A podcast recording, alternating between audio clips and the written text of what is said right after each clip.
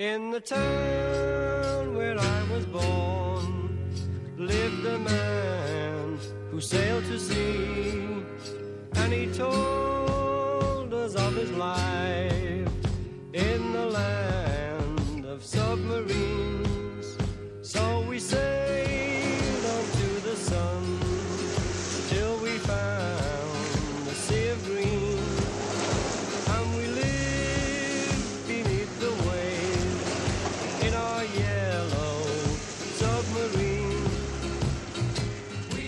Tutti noi viviamo in un sottomarino giallo a dar retta a Lennon e McCartney.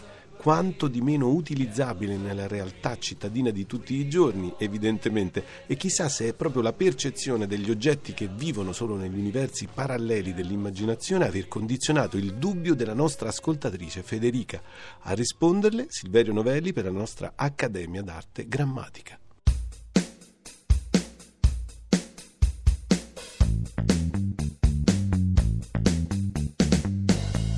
Dalla pagina Facebook della Lingua Batte, Federica segnala di aver letto in una email l'aggettivo inusabile e osserva che le sembra più corretto inutilizzabile. E non solo, aggiunge di aver fatto una rapida ricerca scoprendo che inusabile non esiste. Parole sue. Ecco, intanto vorrei fare una premessa. Quando dopo una ricerca che può essere più o meno rapida non troviamo una parola in un dizionario online, senz'altro possiamo essere sicuri che senza quella parola le persone comuni come noi possono benissimo sopravvivere. Ma i dizionari non possono farsi specchio lessicale di, di, dell'intero mondo e dunque ai lessicografi di un dizionario, per dire generalista della lingua italiana, si impone sempre la necessità di selezionare. Perciò, per fare un esempio, sì a morbo di Parkinson, che si riferisce purtroppo a una grave e nota malattia degenerativa dal fortissimo impatto sulla vita della persona. No, invece a morbo di Haglund, che indica un'infiammazione del tallone del piede, certo dolorosa, ma molto parziale e non maligna. E allo stesso modo diciamo che inusabile esiste, Federica. Semplicemente il suo uso è molto meno documentato di inutilizzabile e non è registrato nei principali dizionari della lingua italiana dell'uso.